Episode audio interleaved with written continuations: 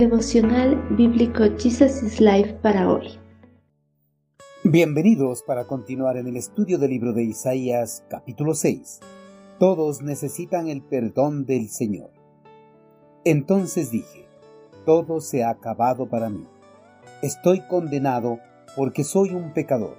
Tengo labios impuros y vivo en medio de un pueblo de labios impuros. Sin embargo, he visto al Rey el Señor de los ejércitos celestiales. Entonces uno de los serafines voló hacia mí con un carbón encendido que había tomado del altar con unas tenazas. Con él tocó mis labios y dijo, ¿ves? Este carbón te ha tocado los labios. Ahora tu culpa ha sido quitada y tus pecados perdonados.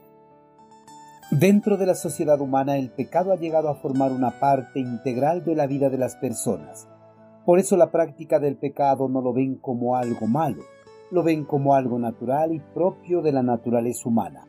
Con estos pensamientos, las personas cuando se les pregunta que si son pecadoras, ellas confiadamente responden que no, y afirman que no hacen cosas malas o indebidas, más bien afirman que son personas buenas, justas y rectas. Incluso algunas se consideran como personas santas y dignas de entrar directamente al reino de los cielos si existiera.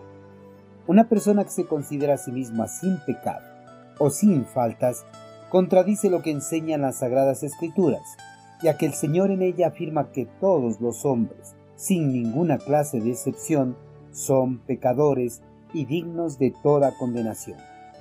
Las personas por su condición pecadora les cuesta aceptar que son malas y que no hay nada de bueno en ellas, les cuesta aceptar que son merecedoras de toda condenación. En contraste a la mayoría de los hombres, el profeta Isaías cuando en una visión vio al Señor y escuchando la alabanza de los ángeles, se dio cuenta de que era impuro ante Dios, sin ninguna esperanza para poder alcanzar el nivel de santidad que Él demanda. El profeta se sintió que todo había acabado para él, por su condición pecaminosa, era merecedor de toda condenación y estar lejos de la presencia de un Dios santo. La santidad divina separa a Dios de los pecadores. Su omnipotencia los amenaza con la separación y el castigo eterno. Isaías comparecía ante Dios con las manos vacías y sin nada que pudiera ofrecer para salvar tan grande diferencia. Los mejores esfuerzos del profeta eran nada en presencia de la absoluta santidad y poder de Dios. Hubiera sido presuntuoso de su parte sugerir que él había tratado de vivir de acuerdo a la voluntad de Dios. Las obras de servicio del profeta, tan valiosas como eran, aquí de nada servían. Él era impuro y vivía en medio de un pueblo impuro. Isaías al momento que admitió que era pecador y sintió remordimiento de su realidad, mostró que necesitaba ser purificado de sus pecados para poder estar en la presencia del Señor. Ante el corazón quebrantado y humillado del profeta, Dios actuó por medio de uno de los serafines para purificarlo y hacerle digno de estar en su presencia. En un acto simbólico, borró la culpa del profeta.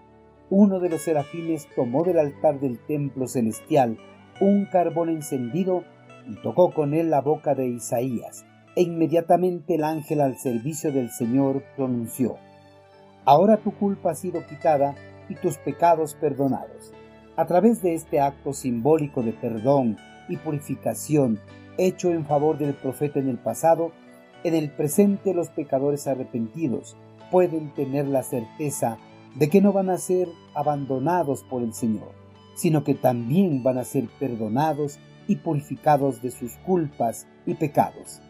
Sabemos que solo el sufrimiento y la muerte de Jesús lo hicieron posible. Este hombre de Dios recibió aquí la certeza de que al haber sido purificado podía permanecer ante el Señor. Su condición había sido cambiada por obra de Dios, no en virtud de algún esfuerzo o deseo humano, siempre es por gracia y no por obras. Queridos amigos, las personas en su propia opinión pueden creer y afirmar que no tienen pecados, pero las sagradas escrituras afirman todo lo contrario. Todas las personas sin excepción son pecadoras, solo que unos en menor grado y otros en mayor grado. Una persona pecadora por sí misma no puede alcanzar el nivel de santidad que demanda Dios para que estén en su presencia. Por eso necesitan de la ayuda divina para alcanzar esa santidad y llegar a la presencia de Dios. Amigo, el hombre puede alcanzar la santidad que demanda Dios, gracias al sacrificio que Cristo Jesús realizó en la cruz del Calvario. Gracias a Cristo, el hombre tiene el privilegio para llegar a la presencia de Dios Padre. Este privilegio solo es posible cuando el hombre reconoce su condición pecaminosa y reconoce que necesita la ayuda de Dios para ser purificado y perdonado de sus pecados. ¿Usted ya reconoció su condición pecaminosa? Si no lo ha hecho, este es el momento preciso para que lo haga. Confiese sus pecados al Señor y reciba su perdón.